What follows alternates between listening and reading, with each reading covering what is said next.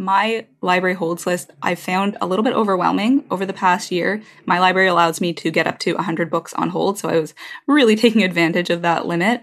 I decided to get it down a couple of months ago, and the easiest way to do that was sort of methodically work through it by season. So I knocked out a bunch of books that I felt were sort of in the same category.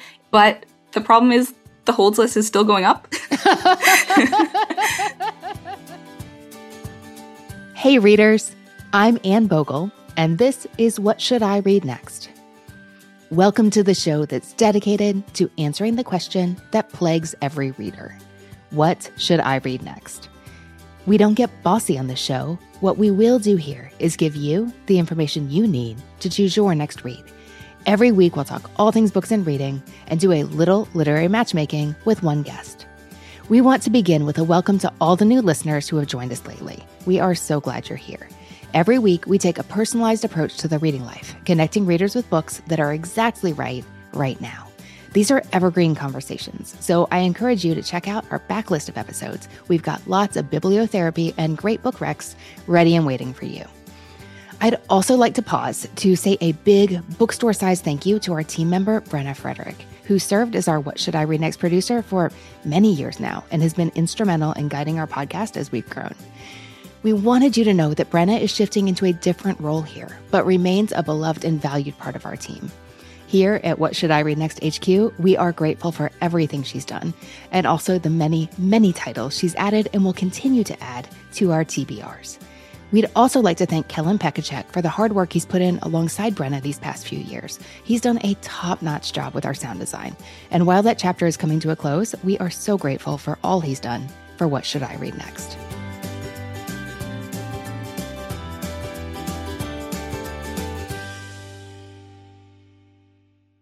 Readers, so many of you talk to me about reading seasonally, whether that's summer books that feel bright and beachy or fall titles that sit anywhere on the spectrum between brooding to spooky to terrifying. Today's guest, Lara Bulger, is a seasonal reader who has most of the year figured out, except for winter, which is vexing her. She's stuck when it comes to identifying her winter reading vibe. Lara lives in Toronto, where she devotes much of her time to her passions of film and reading. With a long Canadian winter on the horizon, Lara is looking forward to identifying literary possibilities for the coming season, and especially wants to leverage her library holds list for the winter months. I am so excited to dig into Lara's reading life. Our plan today is to help Lara answer some nagging questions she's been puzzling over in her reading life, and of course, help her make a plan for a great winter reading season. Let's get to it. Lara, welcome to the show. Thank you so much for having me. Uh, this is incredibly surreal for me because I have listened to the podcast for so many years. I think this was actually the first podcast that I ever listened to on a regular basis back in my third year of undergrad. I think that was 2015. So it's incredible that I'm actually here today. Wow. I'm so honored. What made you finally think, you know, that could be fun to be a guest?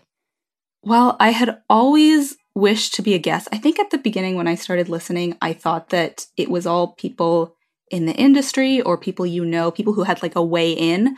Uh, and then I realized that was not the case. And I did submit, I think, one uh, application before, but I know you are always overwhelmed by how many people want to be on the show. So I was just glad that this was the one that was chosen.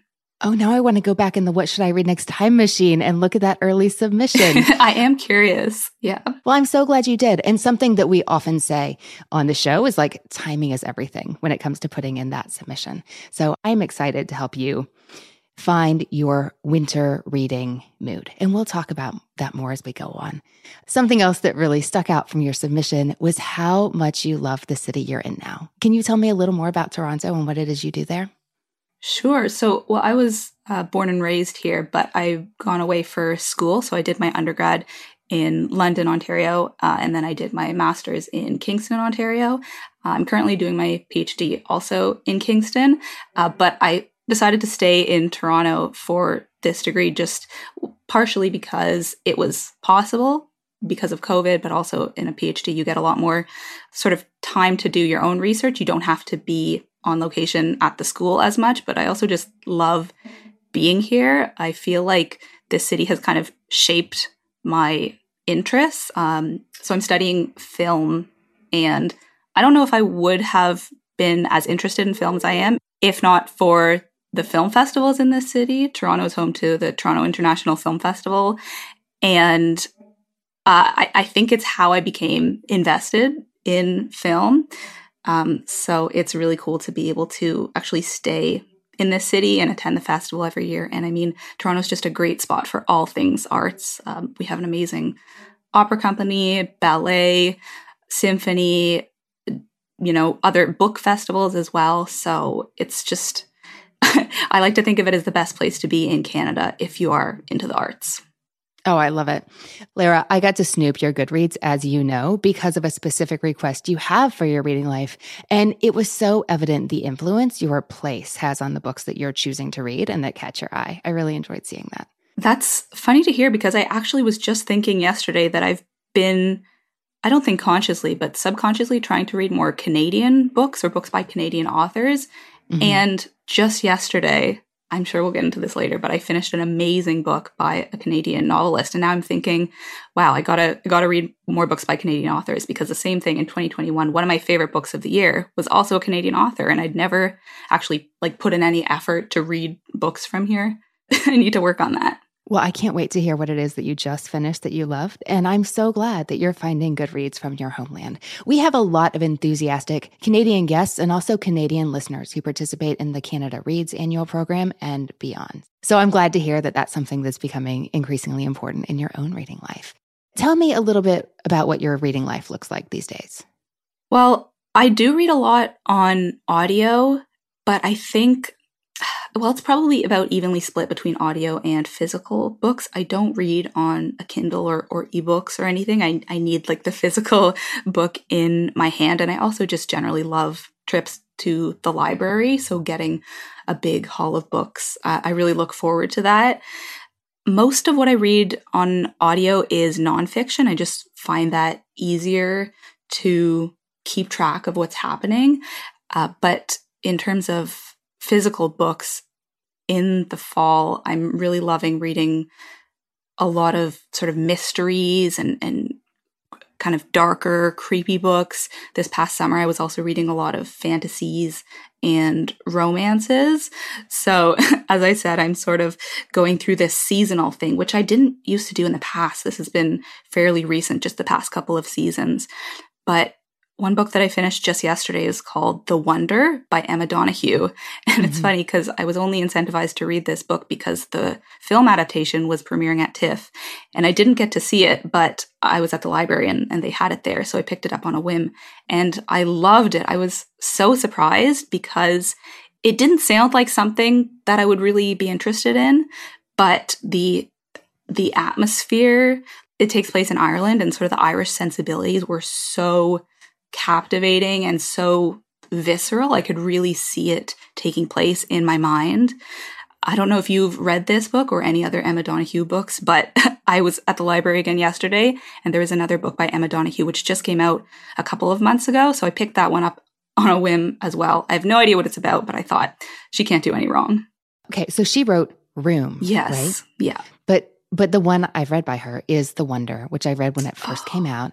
And this is not meant to be a play on her earlier like smash best-selling book but when i think of that book i picture it taking place in a dark small kind of dirty room where mm-hmm. all the action is. But that was years ago. Was that even like remotely accurate?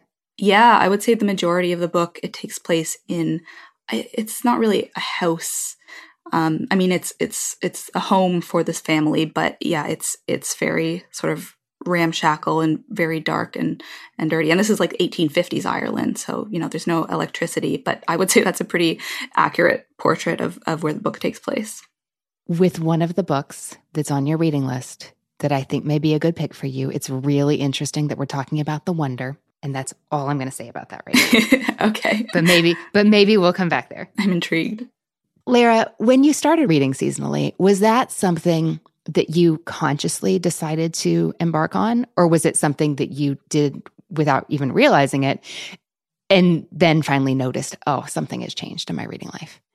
I, I hadn't thought about this before, but I'm trying to develop a theory here. My library holds list I found a little bit overwhelming over the past year. My library allows me to get up to 100 books on hold, so I was really taking advantage of that limit. Um, and I just I, I decided to get it down a couple of months ago, and the easiest way to do that was sort of methodically work through it by month, which turned into by season. So I knocked out a bunch of books that I felt were sort of in the same category in the summer, and the same with the fall. Um, but winter is looking a little bit more daunting because I think that I, I really put off some of the the the bigger books, the the heavier books, a lot of nonfiction as well. So I, I think it was just in an attempt to get down that library holds list, and also because I, I love doing things seasonally. So, when you say that you've reduced your library holds list from 100 to 65, it's not just that you culled it, it's that you've read those books. Yes. Yeah. Oh, wow. Well, how's that felt? Really good. but the problem is the holds list is still going up. so it's kind of like a, a, take two steps forward mm. and one step backward. It's it's slow progress because every so often, of course, you know, I'll be at the library and I'll pick something up that wasn't on my hold list, or I'll hear you recommend something on the podcast that I really want to read. I'm trying to be a little bit a little bit more selective these days, but it is tough. I did get it down to 60 and now it's back up to 65. So slow progress. You're moving in the right direction. Listeners, we all knew what she was going to say, right? of course, you're adding to it. Okay, Lara, I am really excited to get into the nagging questions in your reading life. I think we might do a little lightning round for those and to hear about what your seasonal reading vibe could be. Are you ready to like begin identifying what those might be by examining your taste through the lens of what you enjoy and what you don't? Yes, I'm so excited to hear your insights and I'm sure you'll you'll think of things that I hadn't even thought to link together. Well, I hope that's the case. And I hope, if nothing else, our conversation lets you come away thinking about your reading life in a new way. Well, you know how this works. You're going to share three books you love, one book you don't, and what you've been reading lately. And then we will choose three books to give you some more momentum and progress in the right direction on declining that library holds list. So, Lara, let's jump in. Tell me the first book that you love. So, Call Me By Your Name by Andre Aciman is one of my favorite books. And I actually reread this, I want to say a, a bit over a year ago. It was the summer of 2021. And I, I haven't reread books in a long time. Like, I just don't do that anymore as much as I love some books. But this one, something about I think it was because I, I rewatched the film, and so I felt like I needed to go back and read the book. And the first time I read it, I actually listened to it on audio, which was a great experience. But I, I needed the the actual tangible book. I needed to like read the words with my eyes, and I loved the way that the romance was treated in this book. It was sort of like a slow, very, very slow and gradual, and it felt very honest and real. I think the atmosphere was a big part of this one too because you just you feel like you're in Italy in a villa just sunbathing and it it feels so real. I don't know how else to describe it. Just the romance was so beautiful. And also, even the family dynamic, the main character has a really great relationship with both of his parents. And all of the characters were just just lovely. It just it felt like sort of sinking into a warm bath. That's the only way I can think about it even though it's not it's not altogether a happy book. It just it feels so comfortable and comforting. And I also love the sequel Find Me, which I think that's a hot take. I don't think a lot of people love that one, but I I do think Oh, I didn't know that. One, and I haven't read that. Yes, I would highly recommend that one. Although it's not really about the main characters. Yeah it kind of features them. But yeah, Call Me By Your Name, just one of my favorite romances of all time. Yeah, that book, and I mean, Call Me By Your Name, it just feels sun drenched. Yes. To me. It's got it's got that slanting afternoon light kind of vibe about it. I know that you have said you're fascinated by the adaptation process mm-hmm. of watching the movie after you've read the book. And this seems like a good time to hear more about that, Lara. So this one, I actually saw the film before reading the book, and oh, you don't usually do that. No, I rarely. I only do that if I don't think I'm going to like either counterpart. So this one, from the trailer, for whatever reason, I didn't think it looked like a film for me, but I ended up seeing it because everybody loved it. And then I loved it so much that, of course, I had to go back and read the book. Um, this past TIFF festival, I actually read a couple of other books in anticipation of seeing the film at the festival. And that, that's usually the way that I like to do it. I always like to sort of compare them, but keeping the book front of mind, because that is, you know, of course, the, the original. Mm-hmm. But for this one, it actually worked well, I think, because the film and the book were both so strong. I didn't regret not having read the book before seeing the film. Now, lots of readers get pretty feisty about how the film is not true to the book. And as someone who knows a lot about these things and has done, I imagine, a lot of deep thinking about it, I'd love to hear if you have any like tips for those of us who want to enjoy the adaptations, but maybe find ourselves getting a little crankier about changes than we wish that we did. Ooh, well, I think a lot of it has to do with the casting, which is really tough because characters are so subjective to readers. I could picture someone completely different in my mind than you. Um, and so even from the outset, like when a film is announced and you can look up on IMDb who is playing the characters, you could get really upset with the vision that the director has. I don't know how to get around that, but I think just, you know, sort of coming to terms with the fact that that that cast is that that's the way it is. Um, and not necessarily changing your perception of the character to fit that actor, but understanding that it is an entirely different entity and the characters are a slightly different version. I also don't love watching trailers before a film. So, especially if I'm very, very attached to a book, a lot of the time I will not watch the trailer before seeing the film. I find that if I don't have that sort of preview, I can go in without any preconceptions and that that helps the experience a little bit. But yeah, just understanding that they're entirely different and everyone is going to have a different relationship between the book and the film. Yes, something that helped me a lot was when Knox McCoy on the Popcast, when they did an episode about book to film adaptations and said, Hey, these are different media trying to do different things. Mm. Like that really helped me a lot. Like nobody's waving their magic wand over the book and making it actually come to life, like happens in, in some great novels we really enjoy. That's not what's happening. It's a whole different thing. Yeah, I should listen to that episode. I also like your advice for radical acceptance on the casting. you cannot change this. This is the deal. Choose how you it. wish to proceed. Yeah.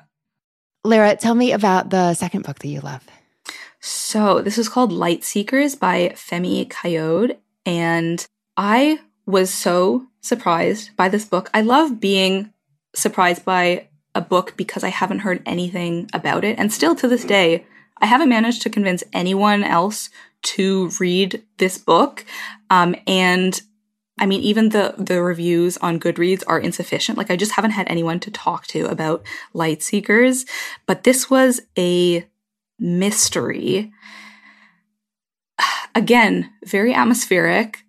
This book takes place in Nigeria. It's about a Nigerian American psychologist who is sort of tasked with being a detective on a case where three university students have been tortured and murdered publicly. Um, and the way that it unraveled was so fascinating. Uh, I do love mysteries, but I am often disappointed with them. And the fact, I think that this was the author's very first book. So I was just shocked by how good it was and how no one was talking about it, the way that it all played out. I wasn't able to guess what was going on throughout. The characters were so good. I mean, the main character, like the way that the psychologist thought was so interesting. And I just, I loved the setting here. I feel like we're really seeing like a push for Nigerian authors, and I'm so happy about that because so many incredible books have come out of Nigeria that I've read recently. But I think that this was my favorite. Is it characteristic of your reading life that you like to learn about a place and a culture through the fiction and perhaps nonfiction that you pick up? Yes, definitely. Yeah. Okay.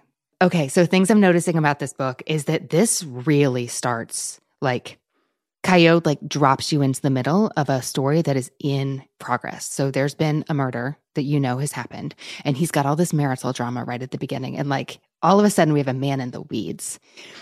And I'd love to hear how that impacts you as a reader. We were just talking about Call Me By Your Name and how that is almost like languid in feel. Mm. And this is totally different. I'd, I'd love to hear a little about that. Yeah, if I remember correctly, I think the first chapter or the first couple pages was actually showing someone's cell phone video of the events that occurred. So the actual killing of these students, you see what happens before you are actually introduced to any of the characters. You're just thrown straight in. And I imagine it might be very jarring, but for me, being introduced to uh, what happened so quickly was mm-hmm. such an effective way to to grab my attention um, and then quickly being followed up by meeting the main character who I just thought it was so interesting how it was a psychologist, not a detective. And he's kind of thinking, uh-huh.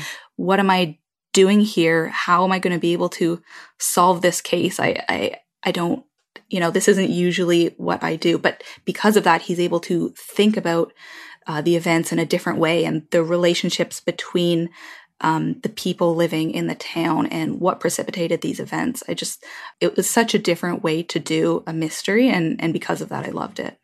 Okay. Lara, what else is on your favorites list?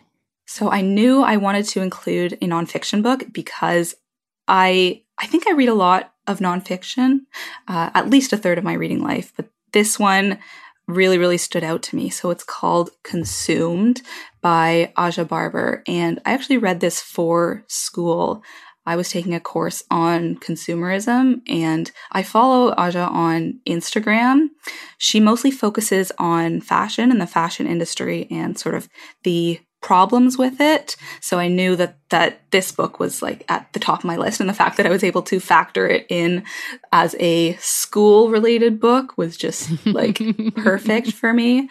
Um, but she really discusses in depth the the problems with the fashion industry, how we got to where we are today, both from an environmental standpoint, the you know destruction that's being wrought by how much clothing we are constantly buying. And then also from an ethical standpoint who is actually making our clothes uh, what are they being paid where are they um, and the supply chain and then also why it is that in the first place we've sort of got ourselves into this mess of constantly consuming and sort of thinking about the deeper problems, not just, you know, shopping, but but why why we shop and what has facilitated this kind of industry and, and the growth of this industry. And I'm noticing that this nonfiction book really marries the very practical, like reader, do this and don't do that, but also the really big picture. Like there's the introduction where she says, This is why this matters. But chapter two is something like, We got to talk about colonialism before we go any further. Yeah, absolutely. She's she's not just she's grounding it in like the history of all of these different countries. She is American, um, but she's laying out all the roots of the problem: colonialism, capitalism, and then not not proposing a band-aid solution, but sort of saying the way that we need to rethink absolutely everything, um, all of the structural problems here. Lara, I'm really forming a picture of you as a reader as someone who wants the whole picture, who wants to know the why and the how and what happens next. Does that resonate? Yeah, absolutely. I think that's why I read so much nonfiction. like, if I can find a book that delves into, yeah, the why and the how, as you say, I think one time you recommended a book called uh, The True Cost, which is also about the fashion industry. Like, I'm just, I'm always looking for those explanations through reading. That's good to know. And I wonder if we'll see how that is reflected or, or not in the book that didn't work. Would you tell me about that? Yeah. So this one was a real disappointment for me because I thought it was going to be, I guess, a mystery. This was called The Push by Audrey Audrain, and I had two close friends who this was in their like top books of the year, both of them. So I was thinking, okay, this didn't originally appeal to me when I first heard the storyline, but it, if two people both loved it, whose tastes I generally trust, then I should probably give it a try. And I think, I mean, even like a quarter of the way in, I was not, I was not enjoying myself and I was starting to dread. I, I was listening to it on audio actually. I'm not sure why I chose that because I don't usually do that for fiction, but I think it's probably because I wasn't very excited about it. So I sort of wanted to just knock it out. I started dreading listening to it and I just, there was something about the way I felt about knowing what was going to happen because I didn't know exactly how things were going to play out, but I knew they weren't not going to play out well. Mm-hmm.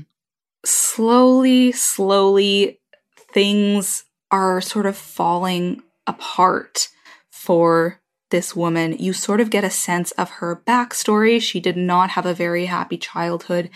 And I think it sort of even goes back many generations. We sort of see uh, what happened to the women in her family and the trauma they endured. So the main character, she has a daughter, and she just gets the sense that there is there is something wrong with this child, um, but she also thinks maybe maybe it's all in her head.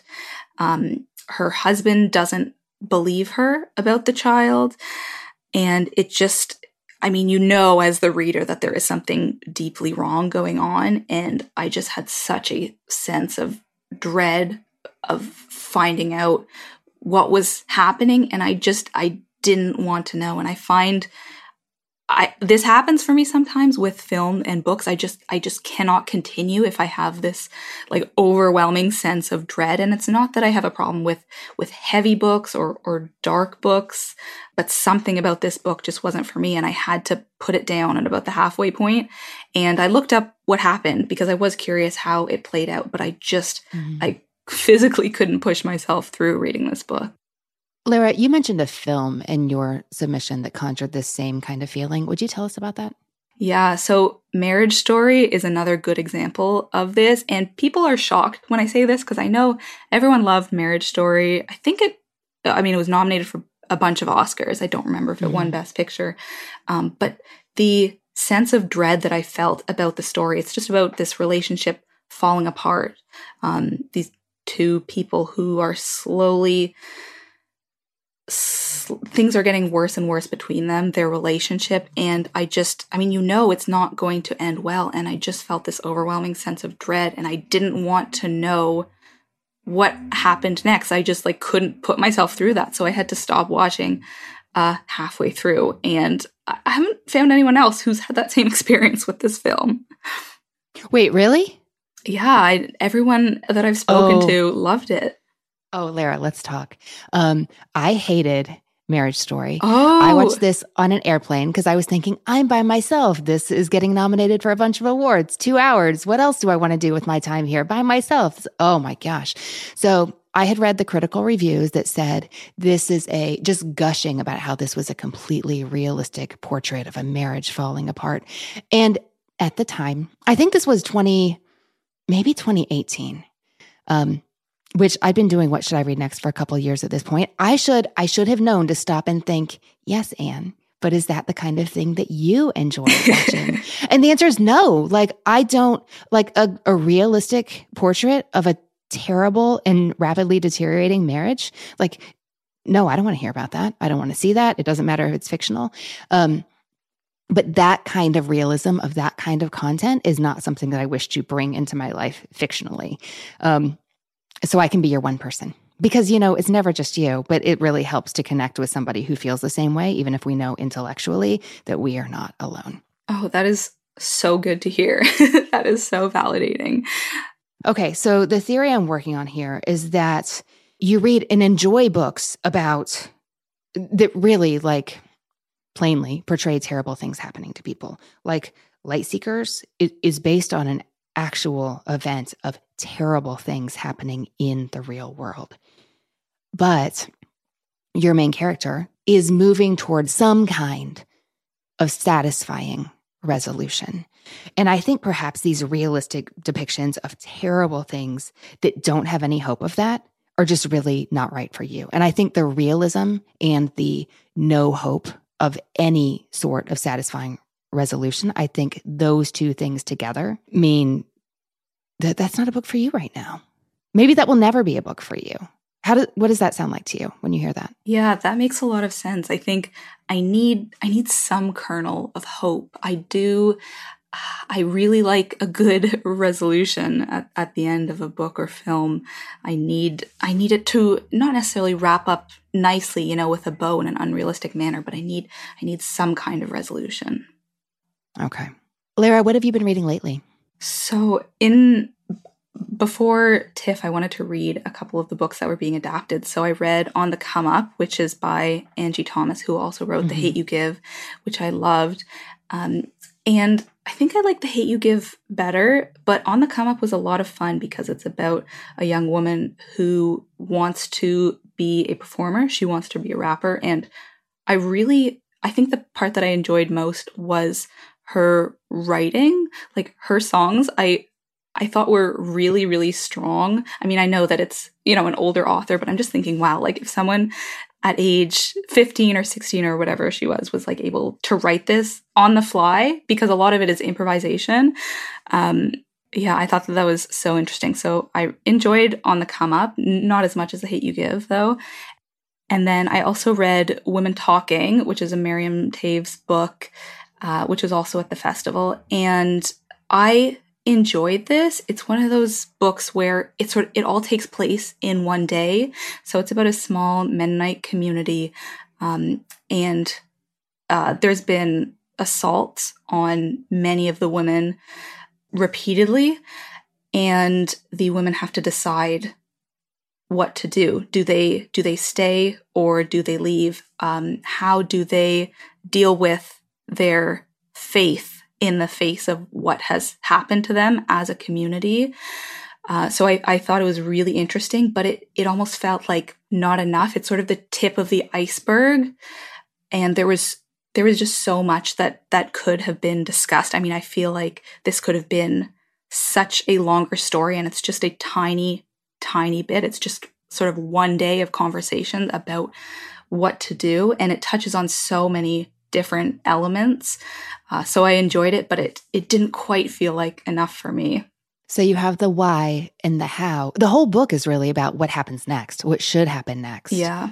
But you would have liked more answers to that question. Yes. Yeah. I guess I need the answers. And then uh, lastly, I just got to throw in Daisy Jones and the Six because I loved this book and I was so surprised because I didn't like Malibu Rising that much. I mean, I enjoyed it, but I think because that was my first book by her, people love Taylor Jenkins Reid. And so Malibu Rising was the first book that I read by her. And I enjoyed it, but I didn't really get what the hype was about. So I went back and read Daisy Jones and the Six because, uh, among other reasons, it is being adapted into a miniseries. And I loved it. I was so surprised by how much I loved it. And now I'm thinking, wow, like this book was worth the hype. Maybe all those other books that I've been putting off because I don't think they're worth the hype actually are worth the hype. What elements did you most enjoy about it? Well, I have to say the characters because everyone says this, but you actually find it difficult to believe that the events didn't take place, that this is not based on a real band, um, and that because the, the people feel so real. The characters the emotions they're going through like the way that this band is covered and, and everything that they went through uh, the way that they wrote their songs it just felt so real. And even like reading the lyrics i love that. And afterwards i couldn't stop listening to um okay my one guess is fleetwood mac. Yes. Fleetwood mac because apparently it was roughly based on the story of that band and how they got together and how they fell apart. Uh, so, yeah, I, I couldn't stop listening to Fleetwood Mac, and I cannot wait to see this adaptation. I feel like they've been talking about it for so long that I was wondering if it was actually going to happen But you know things about film. You were at TIFF. Like this is coming. It is coming. It is coming. Every so often I'll look up when is it coming out or like who has been cast lately because I need to know. Okay. We're going to talk about what you may enjoy reading next. I have ideas. Lara, this is a different experience for me because usually I'm thinking of all the books, but you sent me a list of how many? I think there was about 60 yeah, library holds. Yeah. So I had a better idea going in of where our conversation may lead than I usually do. But also, you have some nagging questions in your reading life that we wanted to explore. And how do you feel about a lightning round? I would love that. Let's go. Okay, so I haven't managed to find any young adult books that have really worked for me in a long time, and I am struggling with why that is. Okay. My first thought is I wonder if you've grown as a reader and your reading habits have, you know, you're used to reaching for a certain kind of YA book. And yet you're not the reader you were five years ago, but you're reaching for the same books. That's one possible idea. Another possibility is that you're reaching for YA as a genre, knowing that you've enjoyed lots of YA in the past, but there's so much variety within every genre that maybe even though you've enjoyed YA, you're not reaching for the types of, of novels that you enjoy. Two possibilities. Like, what's your gut reaction? I, this isn't what you're saying, but kind of what I'm hearing is that I'm not, I used to be a YA reader and maybe I just, I'm not anymore. I know that's not what you're saying, but. Yeah, that is true. You weren't so far beyond the age range of the genre when you were reading not that long ago. And now you're reading with a, a different lens. And that's bound to impact the way that you approach these books and these characters. And we know that you really care about your characters. Yeah. Yeah. Okay. So I have been wondering about this both in film and in books why some romances work for me and why others really do not. Oh, I think the answer is both simple and complex is that we often enjoy as readers and film watchers and like diner outers and athletic pursuers and any number travelers. Like we may often like something within a certain category, but that doesn't mean we like everything within a certain category.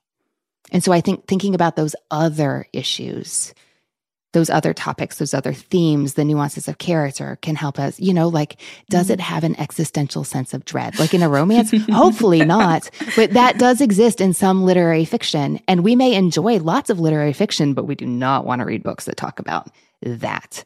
And that's okay. But being able to identify those things can help lead us toward books we do really enjoy.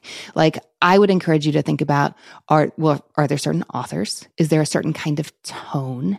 Is there a certain trope that you really enjoy or really, really don't? Is it about writing style? Is it about character? Is it about relatability? These are some questions I would encourage you to consider. Hmm. Yeah, that makes a lot of sense. Okay. And then the big question why are there some books, for example, The Push, that mm-hmm. I just physically cannot push through? What what is it about those? I think you kind of kind of answered this before. What do you think? Well, it's the lack of hope, I think. The the knowing that there will not be a resolution, at least not one that is acceptable to me. Yes. And to that, I'd add sometimes it's the lack of resolution where even when the book ends, you're still left feeling like the, the sword is dangling over the characters. Yeah. It hasn't dropped yet, but it feels like it's going to. So the author is just prolonging that sense. Yeah. And there is a whole category of, I mean, with thrillers, you often begin a book and you're in the middle of an action and mm-hmm. like you know more than the character does. And you can see that things are shaping up badly, which the push is a rather extreme example of a book that does have that sense of dread, but that would be something worth knowing about yourself as you're considering what to read next. If you're reading about a character in peril, especially if you know more about the bad situation than they do, that could just be really uncomfortable for you. Maybe in five years, you'll enjoy those books. I, I, kind, I kind of doubt it. Maybe you will. Like, you don't have to write these off forever, but knowing right now, like, that's really not working for me. I can't physically finish those. And if you don't have, if you're not assigned to read something in school, like, you get to choose what you want to read and you don't want to have that horrible, ugh, feeling. And that's, that is well and good and fine. Well, thank you for validating that for me. Do you need a permission slip? Because I'll write one. I think just because people were so appalled when I told them I couldn't get through the push or marriage story because the, I mean there's there's some books that, you know, people don't get through, and that's sort of uh, widely understood. You know, if it's like a really, really long book or something maybe a lot older, that's harder to get through. But these these two, I think, really surprised my friends. You don't want to watch other people's pain. Like that's yeah. that's fine. Totally fine. Lara, thank you for playing lightning round with me. And now can we talk about what you may enjoy reading next? Please, yes. So, Lara, you have theories on what you think may suit this season. I do. I'm when I picture winter books, I think of just like, you know, sitting with a really large hardcover paperback. I, I do not have a fireplace in my apartment, but that's sort of where I picture sitting with, with long socks with something really, really hefty, larger book, maybe something nonfiction that I can really dive into. That's, that's the image I have in mind. Whether or not that plays out, I don't know yet. So you're thinking perhaps nonfiction and heavier books. Does that feel freeing to you, or does that feel restrictive to think about making nonfiction your default for those months? It actually feels freeing. I think because I haven't, not that I haven't let myself read nonfiction in the summer and fall, but it just didn't really fit into what I had envisioned for those two seasons. So I, mm-hmm. I yeah, I sort of feel like I have a backlog of nonfiction to get through. Okay. Lara, you loved Call Me By Your Name by Andre Aciman, Light Seekers by Femi Kayode, and Consumed by Aja Barber. Not for You was The Push by Audrey Audrain, a Canadian author. I don't know that we mentioned that. Oh, is she? I um, didn't even know that. Mm-hmm, mm-hmm. But that doesn't overcome the dread. You you are not like morally bound to enjoy every book published in your country by a fellow Canadian. Lately, you've been reading On the Come Up by Angie Thomas, Women Talking by Miriam Toews, and Daisy Jones and the Six by Taylor Jenkins Reid. And we've talked about books that may suit your vibe. Not all of these are for your winter reading vibe, but I want you to know about them all. Um, the first one is nonfiction that would be perfect for winter. And Lara, I'm just reminding you that I'm choosing from your library holds list. You have so much good stuff on here. so let me start by saying some of the books that we're not going to talk about today that made me think, oh, yes, she is going to enjoy those. Caste by Isabel Wilkerson, the Fruitful City that takes place in Toronto, A Good War by Seth Klein, Hidden Valley Road, Medical Apartheid. Oh, can I recommend Medical Apartheid? Would make an amazing pairing with Take My Hand by Dolen Perkins Valdez Ooh, from the Summer Reading Guide. yes, that would be amazing together. There's more. We could keep going, but I'm I'm really excited about the books that you have picked out for yourself. I think you have a lot of faith in your instincts most of the time, and I just want to say, yes, Yes, those sound great. Okay. One of the books I really want to highlight for you is called Platonic How the Science of Attachment Can Help You Make and Keep Friends. This is by a psychology professor at the University of Maryland. Her name is Marissa G. Franco. And the core idea to this nonfiction read is that friendship platonic friendship, even though it doesn't get nearly the attention that romantic love does in books, in film, uh, that it's still crucial. Not still crucial, it is so crucial in order for us to live healthy and fulfilling lives. She really says we don't talk enough about this, and we're going to start right now in this book. So, what she does is she starts by making a case for why platonic friendship matters. But most of the book is about the how and to go into this, she uses a combination of data and anecdotes. You should know what you're getting into, especially because you're in a PhD program. This is popular psychology. It's very accessible. It is not academic. That will be a relief to some readers and kind of a disappointment to others who want to get more into the nitty gritty and the the data.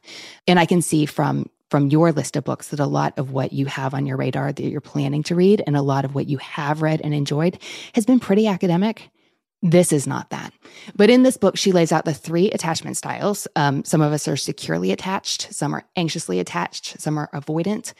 And then she demonstrates how each of us may have come to adopt that style. And it, it all goes back to your childhood.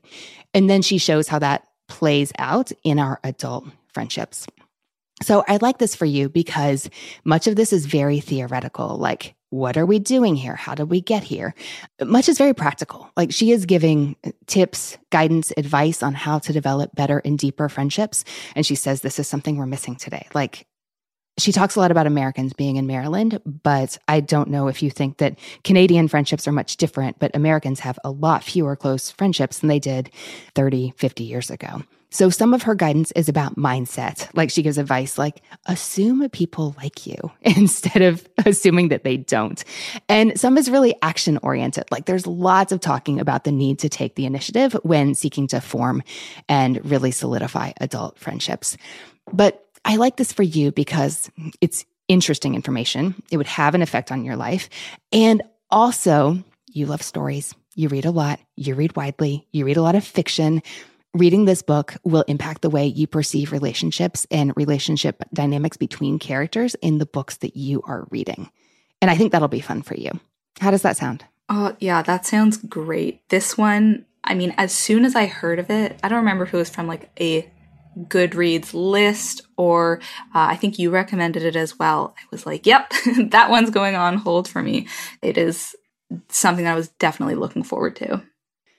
Okay, now we're going to move on. I'm going to give you a duet of books because they both got a Harry Potter connection. so the first, you didn't need me to put it on your radar, but I'm just co-signing this. It's Madly Deeply: The Diaries of Alan Rickman. So I imagine you know the deal. He, I loved that when I first read the announcement that his diaries were being published, the subhead was, It's okay. He wanted them to. Yeah. That was the intention. and he started these in the mid 90s. And yes, they were written with the intention of future publication. So this is so obvious for you. You're studying film, you love it, it means a lot to you. One critical review I've read of this book, which at the time that Lara and I are talking is not out yet, we haven't read it unless you have an in. Lara, do you have an in? I don't have it in. yeah, too, yeah, me either. Too bad. Ah. like there is so much about the industry, the actors, the behind the scenes of the productions. Apparently, he really loved to gossip. I wouldn't have guessed that about Alan Rickman. But there's so much insidery film stuff in here. I think that would just be. I mean, I totally see why this is on your library holds list. Is there anything you'd like to add to that?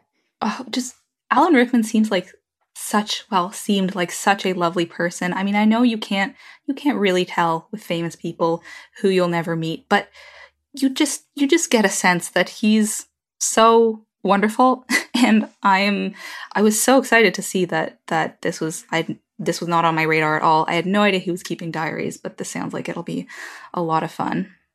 I hope so. And to sneak into my film duet, I think Evanna Lynch's memoir, The Opposite of Butterfly Hunting, mm-hmm. the tragedy and the glory of growing up, I can really see how this ended up on your list. So you know that this is by the Irish actress who many of you listeners know as Luna Lovegood. Despite the fact that we know her as Luna, though, this memoir has, it's not about Harry Potter. It's not about Luna. It has just enough of the Harry Potter years in there, but this is primarily a memoir about her experience with anorexia. And readers, some of these stories are gut wrenching. And actually, some of you may want to flip forward a couple minutes right now as we talk about it. But what many didn't know until this memoir came out, I think a little over a year ago, was that in her pre Harry Potter years, beginning at the age of 10 or 11, Evanna Lynch read a diet on the back of a cereal box because diet culture is everywhere. And she starts restricting as a way of staving off womanhood. Um, this may sound a little bit like Jennette McCurdy's memoir, I'm Glad My Mom Died, which has been everywhere this fall. Definitely different family of origin story, but that restricting as a way of postponing like normal human development is a common thread. So it details that time all the way through her time spent at an inpatient treatment facility and her road to recovery, which she considers to be ongoing. She introduces this idea at the very beginning of the book that we have this compulsion to turn every story into a fairy tale. But she really resists that and goes on to say that she believes in the kind of fairy tales that have depth, complexity, profundity, and moments of darkness that birth a fiercer belief in the light. I read one review that says, reading this book felt like you're just in a tumble down into Evanna's Pensieve. Like just everything feels so immediate and urgent as she portrays like what happened and what was going on in her mind. And anorexia memoirs are often criticized as being like how to manuals for those who could find that kind of disordered eating behavior tempting. And this one she like very specifically sought to avoid talking about numbers or talking about methods but mostly she's talking about what was going on in her mind and in her heart. And she talks about wrestling with needing to overcome so much self-hatred in order to really feel she become the creative person that could be that actress that could be luna and beyond. Title is really interesting. So it's called the opposite of butterfly hunting. And the idea here is that she's always loved butterflies and butterflies are beautiful and glorious and she always loves to see them but the only way to really see a butterfly long term is to kill it and pin it down. And she said as she's trying to capture the goodness in her life um, that is the that's the antithesis of what she sought to create. So to bring this back around lara you said that you really loved the wonder by emma donoghue which is the story of the church's attempt to prove a miracle when a young Irish girl claims that she's living without eating. Like she's shunning all nutrition and just carrying on, and it is fine. And like, is this the same thing? No. But is the timing of perhaps these two books in your life like really interesting? I mean, I I think I think maybe. Okay, so Alan Rickman, Evanna Lynch, how how do those sound to you? Wow, you know, I I don't actually think I knew too much of what Evanna Lynch's book was about. I, I, I like her as a person, so I had put it on hold. But I think that hold had been there for a long time, and I I knew the sort of rough contours of of her life story, but I didn't know that that was the main thing that the book was about. So yeah, that that sounds really interesting, and it's it's kind of I don't know if you could tell how big a part of my life Harry Potter is, just based on the fact that I have two memoirs from Harry Potter actors in my library holds list. But it's kind of funny because we didn't talk about that at all in this conversation. And yet somehow that came to the fore in any event. I'm glad we're talking about it now. Finally, I have a fantasy novel for you. This will not be a December and January read if you go nonfiction and heavier books, but I think it could be a really good one for you. And I'd be so interested in hearing how this book lands, knowing that fantasy as a genre hasn't really lately. Maybe that's because of the specific books you've been picking up. Maybe it's because maybe YA fantasy hasn't felt right lately, but I'm excited about what you may think about this one, which is R.F. Kuang's um, new release that came out last summer. It's called Babel. Ooh. Has a very long subtitle. So, Babel, or the Necessity of Violence, an arcane history of the Oxford Translators Revolution. Okay, you said ooh. What's going on? Oh, I just, I, I, I have, don't think I've heard anything about this one. Let me tell you. So, this is historical fantasy. The publisher calls it, and the publisher, I think that must mean R.F. Kuang calls it, a thematic response to the secret history and a tonal response to Jonathan Strange and Mr. Norrell. And if you're thinking that sounds a little cerebral, don't worry. It's so easy to get swept up in the story. Or maybe author of the 10,000 Doors of January, Alix Harrow, maybe her description sounds more accessible. She says, it's the secret history on the scale of empire. It's Jonathan Strange with teeth. So in this book, if you meant you wanted to read literally heavier books in the winter months, this one is just over 500 pages. So maybe we could we could sneak it in that way. But in this book, translation, and that is taking a text in one language and rendering it into another becomes actual magic. And Kuang doesn't explain how it works until a good way into the book. But basically, this world of her creation, which is almost London and almost the 1830s, but there are some very important differences. This world, it runs on the combination of bars of silver, like the precious metal, plus language used in a very specific way. And it is mostly set in in London and Oxford. So in this world, the British Empire is literally powered by silver. And so the British Empire always needs more silver. And that leads to problems. And at the heart of these problems is a young man named Robin Swift. He was born in China. He was raised by a wealthy man in London. And then he got sent off to Oxford, as he's been preparing his entire life to do, to work as a translator at Babel. This is the Institute of Translation at Oxford, where when he begins his work, he starts optimistic thinking like, oh, my work, my translations bring people together. But he slowly comes to realize that because of the colonial system that his work is always in service to, an act of translation is an act of betrayal. So many readers are going to love this for the dark academia vibe. In reading this book, I kept thinking of our episode with Gary Robinaugh. It was episode 327 called Brilliant Books That Ask Big Questions. What he loved was like a quiet kind of sci fi novel that could really wrestle with big philosophical questions about being a human in this world today. So, fantastical fictional setting in the service of engaging like deep, meaningful, relevant questions. And I think this book does that so well. R.F. Kuang is talking about the complexities of race and power and privilege and revolutions. And I think this has those realistic issues that matter, like the why, the how, the what does it mean, but it's wrapped in this fantastical package. In the slightly, not off kilter, but the slightly magical 1830s London and Oxford. I think this could be fun for you. How does that sound? Yeah, it it reminds me a bit of Ted Chiang stories. I read uh, like one of his short story collections, Exhalation, and I don't know, something about the way you're describing it reminded me of one I think it's the first or the second story in that series. But the thing about Ted Chiang's stories is they're they're just short stories, and I wish for most of his short stories, I wish they were like full novel length.